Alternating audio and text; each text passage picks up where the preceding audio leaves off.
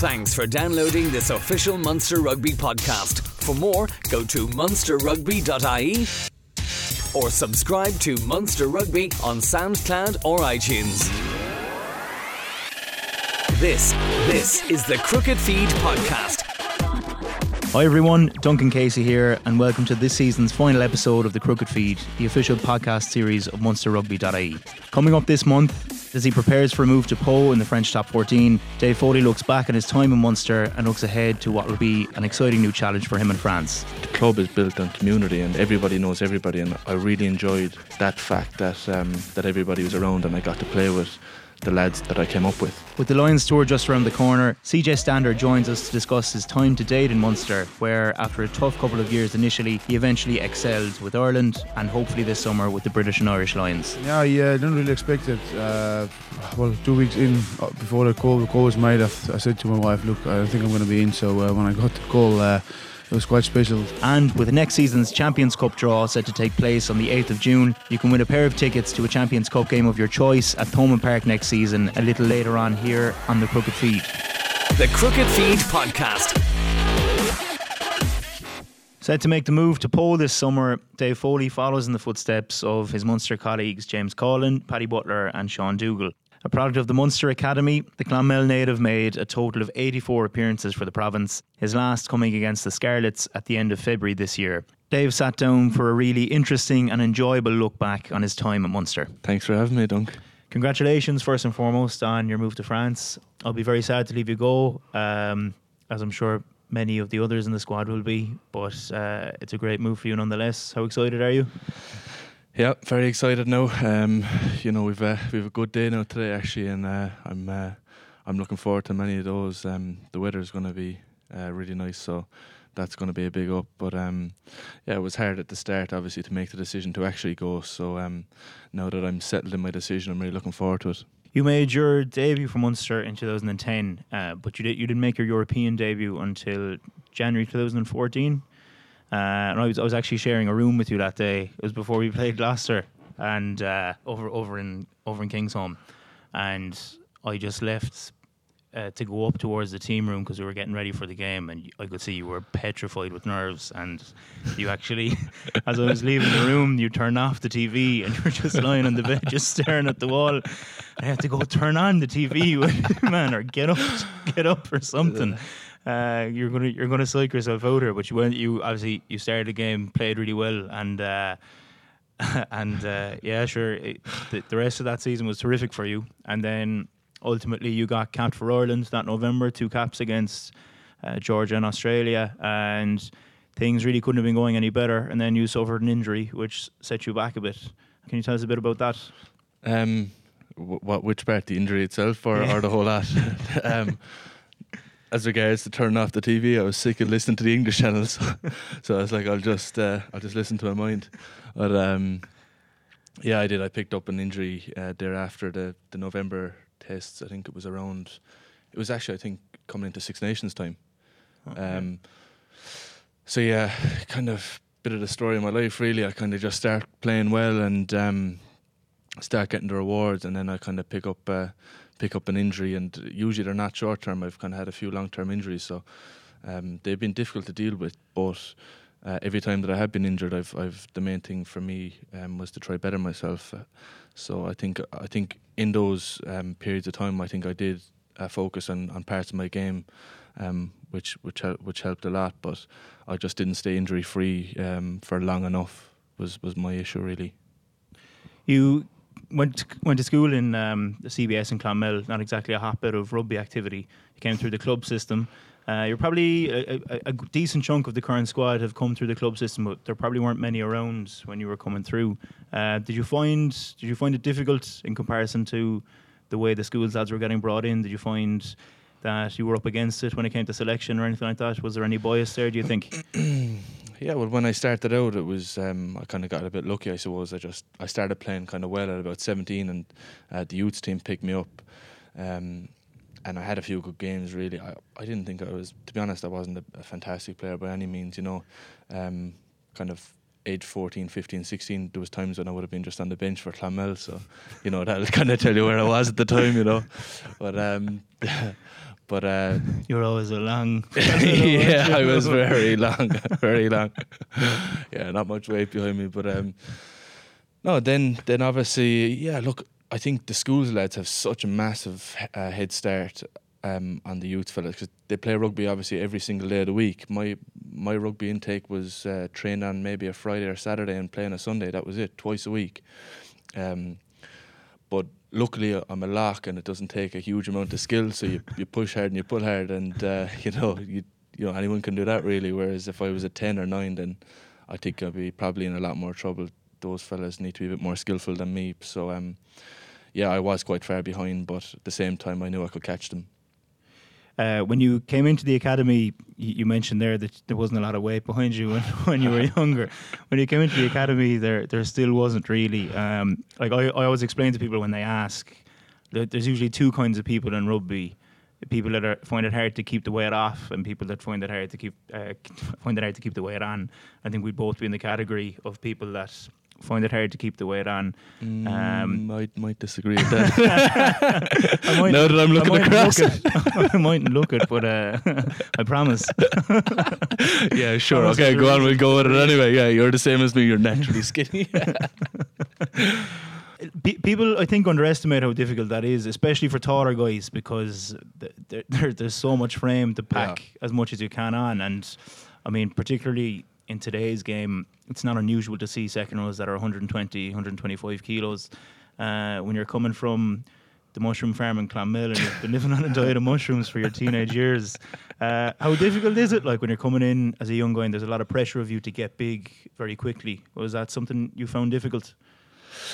Yeah, I did 100%. And you're dead right. There is two types of fellas. There's the heavier guys that are naturally heavy, and then there's guys that are like me that do find it difficult to keep size on.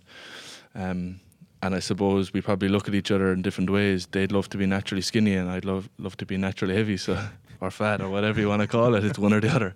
But yeah, look, it's always been, even now, even at 29 years of age, it's something that I have to be careful of and eat properly and just make sure that I'm getting enough food into me. So it's pretty boring stuff, but yeah, unless you're heavy, you can't do a job. So, and even at 110, I'm still probably at times not heavy enough compared to some of the lads. Definitely the lads I'm going to be playing against next year at 130, 135. I know there's a guy there playing for La Rochelle at 150. They're even moving their tight head prop into second row. So I'm like, oh my god, what am I getting myself in for here? As I said, you made your competitive debut with Munster in 2010, but it took the bones of 4 years for you to break into the European side. People suffer with that kind of in-between period for a while where you're waiting to really break down the door and break in. How frustrating is it as a young guy when you're doing everything you can and you're training hard, you're playing hard, but there just isn't room for you? Very frustrating, to be honest, but at the same time, now that I look back all these years later, I didn't have a chance realistically at breaking it at that time because I was physically way underdeveloped. That was a big issue. And then obviously when you've got 3 or 4 internationals in the exact same position that you're going for, 1 or 2 of them were probably the best in the world at the time, and I think 2 of those guys, or maybe even 3, have been on Lions. Definitely 2 have been on Lions trips. So yeah, as a young fella, you think you're better than them, which is absolutely mental. But that's probably the sportsman coming out in you. But yeah, it is. It's hard. But I think on the flip side, if I was to go away, I certainly wouldn't have learnt as much. I don't think I would have learnt as much from playing games in the championship or whatever. If that was the path that I was to go down, I think staying put was the right decision. And you know, I'm glad that I made the decision to stay because I really enjoyed my time here, and in the end I got quite a lot of caps, and I got a lot of game time towards the end, and I really, really enjoyed it. And the other issue is that all my friends are here, you know what I mean, and that's such a massive thing, and the club is built on community and everybody knows everybody, and I really enjoyed that fact that everybody was around and I got to play with the lads that I came up with. Yeah, it is a difficult thing to do, obviously, to leave. Like, I mean, Clonmel isn't a million miles away from Limerick. I suppose Pau isn't either, but it's significantly further away. Yeah. You're lucky in the sense that like Sean Dougal and Paddy Butler are over there. James Cullen's retiring this year, but he'll be around, coaching the academy side over there, and I'm sure you'll be seeing plenty of him. You've got Elliot and Paddy over there, and obviously Simon Mannix as well. So does that ease your nerves, I suppose, or your apprehension about going to a completely new place? Yeah, 100%. It makes it so much easier. At the end of the day, you're going over to another country that they don't speak English ultimately. So, you know, trying to get a bit of feedback from those guys was a massive influence on my decision. You know, I've been talking to Paddy a lot actually. And he's really loving it there. He's really enjoying it. He's like, look, he's like, the lifestyle is really good there. He's like, we're actually playing really good rugby. They were probably looking at a close to a top six finish until they lost a few players towards the end. So they're playing really competitive stuff. They're playing a game plan that we used to play here at Munster under Rob Penny, and it actually really suited me, and it's exciting. And, you know, I'm looking forward to having a good mix of a decent lifestyle with some decent rugby. And at times here in Limerick, obviously, it's an unbelievable place, but we lack the lifestyle because we live in each other's pockets and we're all about rugby and that's it, you know, whereas I'm looking forward to broadening my horizons and just getting stuck in down there. Oh, you're going to be so cultured. French sticks and red wine. No, I'm going to drink cider from Clonmel when I get older. Looking back on your career, obviously it's an obvious question to ask, but what are the highlights? I suppose outside of Munster, I would say my first cap for Ireland. That was just an unbelievable experience, just having my family around. And I suppose then outside of that, then Munster wise, just playing with the lads week in week out, it was incredible. I suppose at times maybe the mistake that I made was that I took some games for granted. And if I could change that, I probably would. But the highlights definitely were. Playing European Cup in Thomond Park, there's just nothing like it. The time that we played Toulon over in the semi-final, the experience of that I think stood to me for the rest of my time at Munster. You know, it was a real eye opener, and I knew what we had to do to get back there and to get myself there. I think I needed a lot of work, you know, from there on out. So yeah, just playing with the lads was just unbelievable, and I think that's what I'm going to miss the most, to be honest. I was going to ask you about regrets. You alluded to one there, but looking back, would you have done much differently if you could have a chat with your younger self now? Yep, I would have. As I said, I think that is a regret of mine. I think it was more so that, you know, for some of the teams that were below us in the division, you know, when it came to Pro 12 and stuff, if there was a big cup game coming up a week or two later, I was more focused on that than living in the moment and playing the game that was in front of me. And you know, I suppose I wish that I enjoyed those games as much as I enjoyed the big games. Maybe that's the same for every sports person, but I suppose I look back now and I go, I've got 80 something caps for Munster, and I probably remember a handful. I remember the really big ones, and you know, I just don't think that I enjoyed the what I would have thought were lesser at the time, but now when I'm finished, they're not lesser at all. I wish I would have enjoyed them equally as much as the big ones. Having had bad luck with injury recently, and you've had the same over the last few years, you've had bad luck with injury as well. I think once you're outside of it and you're not stuck into playing every week, you can appreciate the fact that, God, I was just letting the weeks pass me by without really enjoying them. And when you're outside the circle, then looking in and you're watching the guys win and watching the guys prepare, and you give anything to be out on the pitch with them, I think you appreciate it a bit more. But do you think we get far too caught up in the fact that it's next game, and we don't actually take the time to stop and enjoy things?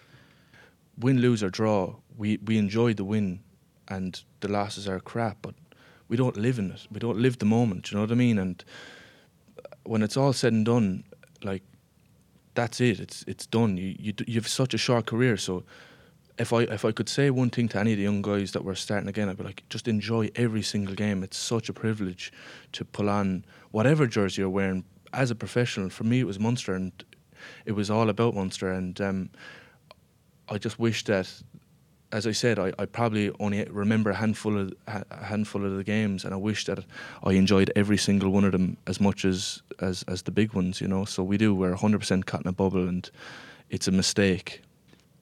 in years gone by, guys your age, guys at 28 years of age, who had 84 caps from Munster, very few of them would have decided to make the decision to leave and go and pursue something else.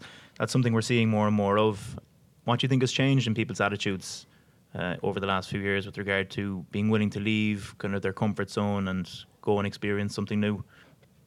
I can't really speak for anybody else, to be honest, but I can speak for myself and say that injury was a massive part of it. I just felt like I was going from injury to injury. And that's me being really, really honest on that. You know, I just felt like, as I said, I don't want to be going over it again, but I've said that I got back from injury, started to play well, and I get injured again. And look, it might be no different, but I feel like I'm 29 now. At the end of it all, at minimum, if the same thing happens again, I've got 2 years and I've got certainly a life-changing experience. You know what I mean? And I could stay here if I wanted. I'm sure that there would have been a contract here for me. If I wanted it, but I think it's just I just feel like it's the right thing to do for me at this time, to be honest. As for the other lads, I don't know, maybe the allure for some guys might be money, maybe it might be lifestyle, maybe it might be this, maybe it might be that. I can't really answer that for those. You mentioned there that it is such a short career, and I think the average career for a rugby player in Ireland is 5 years now, which is essentially nothing. You have ambitions for what you want to do after rugby. You're quite keen on becoming a pilot. Luke O'Dea, who many listeners might remember, spent the kind of last year and a bit in Lille, and he started doing flying lessons over there and is now in the flying school in Cork, and frighteningly enough perhaps is going to be a fully fledged pilot in about 18 months time, and quite potentially carrying us around the continent, which mightn't instill many people with that much confidence, but yeah, tell us a bit about that. How did you become interested in flying?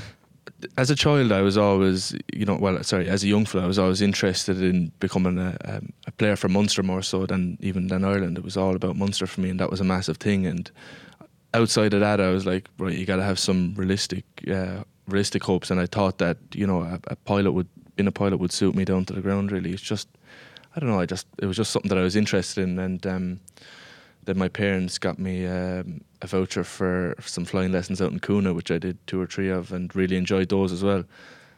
The airplanes are pretty small for a man like me and you to get into. Let me tell you, we wouldn't get in together, but I really enjoyed it, and I don't know if I'm going to be a pilot at the end of the day. It's a possibility. I'm trying to finish off my degree. I have 2 years down in commerce, actually, in NUIG. So I've been enjoying that, and so maybe it might be business that I might end up going to. Maybe it might be becoming a pilot. I'm not really sure yet. I'm just leaving the door open, to be honest. I suppose it's wise to leave the door open because, like, you look. I was talking to someone earlier on today about Trevor Brennan, the fact that he was going to become player coach at Barnhall until he got the call from Toulouse, and he was quite happy with that. And obviously, the rest is history, as they say. I think he's been there for 15 years or so now. So there's every possibility you could end up staying at Pau for the next 15 years as maybe. Well. Yeah, maybe. Actually, I said it to him. I met him at the last game in Thomond Park when we played them, and I was like, Trev, I was like, nice to meet you. I'm actually heading to Pau. And he said, in the thickest Dublin accent you can ever say. He's like, you're going to absolutely love it. He said. So I hope I do enjoy it, and he also offered me a few pints and a bed, so I might be taking him up on that offer. I'll definitely be knocking on his door some Saturday night, but I'm looking forward to just experiencing the lifestyle there. Your sister Jessica is living over in London, and your younger brother is living in Dublin, and now you're going to be moving to France. How did your parents react when you told them? Were they? I'm sure they were a bit sad to be losing the heir to the mushroom farm, for at least temporarily. That's a good solid mushroom farm, let me tell you that, and I do want it. Yeah, look, I suppose, I think my parents are going to miss probably, they're most disappointed because they're not going to be going to the Munster games and see me play, you know what I mean? And it's a big thing for them, you know, all the parents know each other, and it's a great community here, but I suppose, look, I'll have a 3-bed, house over in France, and they'll be welcome to come over, so there'll be upsides to that, but yeah, I think they're probably a bit more disappointed I'm just not going to be playing for Munster anymore, more so than anything else. They're very selfish. Well, Mooch, it's been great chatting to you. That was really interesting and enjoyable. So the very best of luck next season in Pau. Best of luck with the injury, and we'll talk to you again. Thanks a lot. This is the Crooked Feed Podcast. Next season's Champions Cup draw takes place on the 8th of June, and here's your chance to win a pair of tickets to a Champions Cup game of your choice at Thomond Park next season. To enter, just answer this simple question. Name one of the Munster players nominated for European Player of the Year this season. Send your entries to competitions@munsterrugby.ie, and good luck. When the last Lions tour took place in Australia in 2013, CJ Stander was still trying to find his way at Munster, having made just 7 appearances in his first season. Fast forward to today, and CJ has come a very long way. A talisman of the Munster pack, Munster Player of the Year in 2015 and 2016, and now one of 3 Munster players selected to travel with the British and Irish Lions this summer. We caught up with CJ before he headed away. Hi, Donk. Yeah, thanks for having me. I'm looking forward to when you're going to invite me, so I made the cut before the end of the year. You did. No, I promised I did. First of all, congratulations on being selected for the British and Irish Lions. That's a terrific achievement. You must be delighted, obviously. Yeah, thank you very much, man. Yeah, I didn't really expect it. 2 weeks in, before the call was made, I said to my wife, look, I don't think I'm going to be in. So when I got the call, it was quite special. Fairness now, Brian Scott told me straight after training, so I don't know if he had his phone with him, but I got it from Brian Scott, so very good. Special. Shout out to Scotty there. Yeah. Important part of the job. Let's go back to, I think it'd be fair to say you probably agree that the game that really saw your Munster career take off would have been the quarterfinal against Toulouse in 2014. Would you agree with that? Yeah, you did your homework. Yeah, yeah. Kind of when you really arrived. Prior to that, you'd had nearly 2 seasons with kind of, I suppose, mixed success. How frustrating was it being here at that time and things not going right for you? And how far away did you think something like British and Irish Lions was at that stage? Yeah, look, I think that was a game, when it really kicked off. I think my first year I only played like 10 games. So it was frustrating. But when I look back now, I feel like you're playing for Munster. You can't just walk in here and just rock up and say, hey, I'm going to start, So at that stage, it was very frustrating. I couldn't get into the team. I just wasn't qualified for European games, so I couldn't even if I was good enough, I couldn't play anyway, So, but the other side is I met a lot of younger boys at the academy playing in the A side, and it was a good experience also to see where Munster comes from and where they come from, So we're all playing together now, so that was special. But it was difficult to break into the team, I think the biggest thing was just training hard on the opposition side for the team so that they can go out on Saturdays and I can get a bit of pride out of that I made them prepare well for the weekend. So, it was frustrating, but I learned a lot during that time. The easy thing probably at the end of that season to do would have been to say, right, this hasn't worked out and go somewhere else. I know it was a really commendable thing, and a lot of guys respected the fact that you said, no, I'm going to stay here and fight for my place, and it's just gone really well since. So to see it culminate with a tour now to New Zealand with the British and Irish Lions is just great, and I know everyone's delighted to see it. Just give us a general idea of what the next few weeks will involve. Is it a hectic schedule in the lead up to when you leave? Yeah, it's quite. So we're playing Saturday, and then straight, like we're staying in Dublin. We're flying the next day to London, and then we're flying Monday to Australia, and then off to New Zealand. So it's quite hectic in our next few days. It was quite quick on me also because I haven't been in camp at all. Me and Mar and Pete hasn't been in camp, so.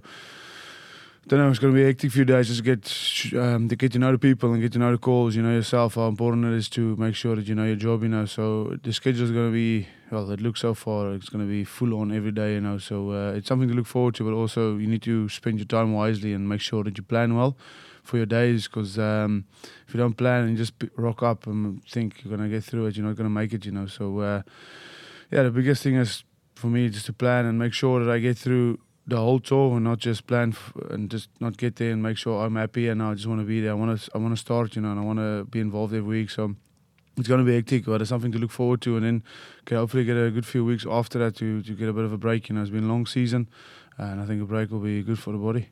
Yeah, it has been a long season, and it's been a tough season both physically and emotionally for everyone here for obvious reasons. the schedule is pretty hectic. I've looked at it. It's as full on, probably more full on than any other Lions tour in the past. Is it difficult at this stage in the season to look into something like that and think, oh, I have to put my body through another 6-7 weeks of this? Yeah. When you get to a stage where you play semis and finally, you know, your body almost tells yourself, look, I'm going to give everything here now, and then go, boom, happy days, got few 4 weeks off or 3 weeks or whatever, you know. So then you get another 7 games or another 6 or 5 games. You don't know what you're going to play. But on top of that, you know, another 5-6 weeks to train, you know, and the mental toughness you have to get yourself ready to be ready on that Sunday evening to train that Monday is hard, you know, and it's going to take a lot of mental, I think more on the mental side preparation, you know, because the body is probably in pilot mode now.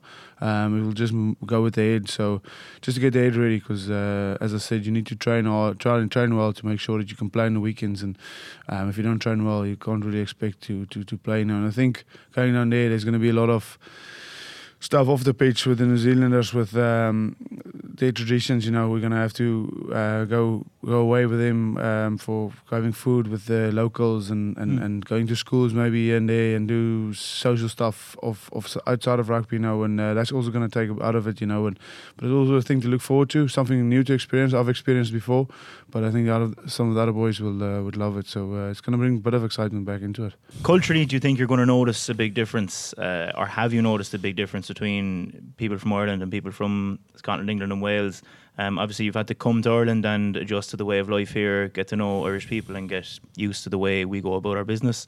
What's your impression been of people from the other side of the water, I suppose? Yeah, look, every culture is different, you know.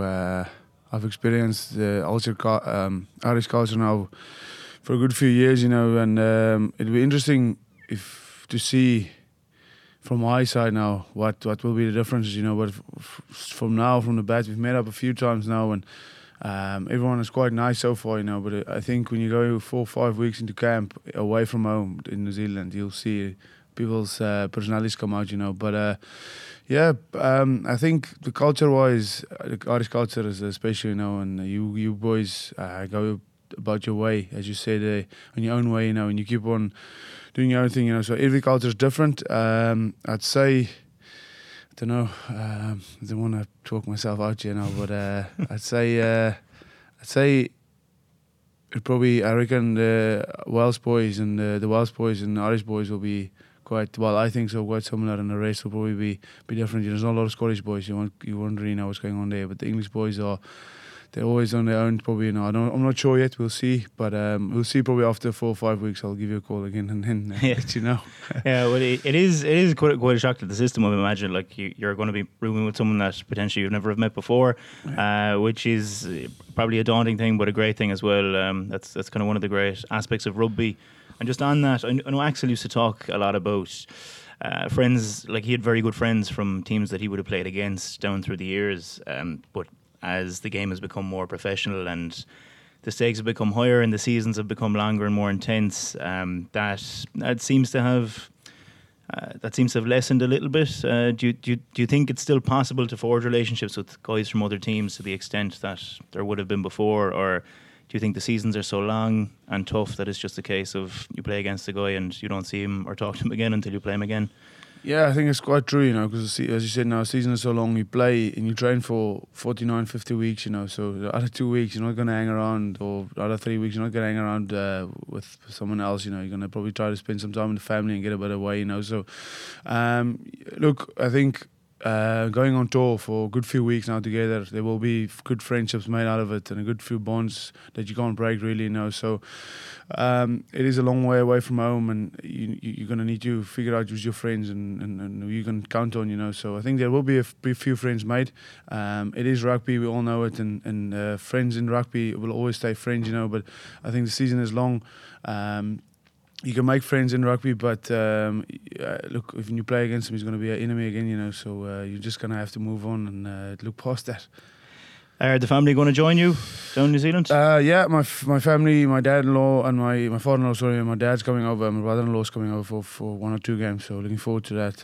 Wife's going to stay in Ireland. She wants to have some summer. I don't know if she's going to get that, but she wants... Doubtful. Yeah. She wants that for a while, so yeah, it'll just be me and the 3 boys, so looking forward to that. It'll be a good experience for them again to come down there and just see a different side of things again, and hopefully see me play again. You recently moved into a house in Castleconnell, out in County Limerick. How was that going? Yeah, lovely. It's a great house, nice bungalow, good for the knees. I don't like stairs, so it's lovely. It's nice and quiet. The neighbours are on the elderly side. I think closest to me, youngest to me, closest to me anyway, is about 50. So it's nice and quiet. And then one neighbour came over and said to me, we had a bit of a chat, and he asked me, do I like to party? And I said no. He said, good so, because it's nice and quiet here. So yeah, it's lovely. It's something I'm used to, countryside, and it's nice and quiet, and it only takes me 10 minutes to get into training, so yeah, I love it. It's a bit of land, so happy days. Yeah, no, it's a nice part of the world, and there's a few of you out there. I know you're forming your own little Munster clique out there, so I don't know whether that's a good thing or a bad thing for the residents of Castleconnell. That remains to be seen. The very best of luck on the tour over the course of the summer, and thanks very much for joining us on the Crooked Feed. Thanks, Don. Appreciate it, man. Cheers, bud. This is the Crooked Feed podcast. I'm Duncan Casey. Thanks for listening to the Crooked Feed this season. If you enjoyed it, don't forget to check out our previous episodes by subscribing to Munster Rugby on iTunes and SoundCloud. And if you've got any suggestions or would like to let me know what you liked and did not like over the course of this season, just get in touch with me on Twitter at BigDunk123. See you again next season.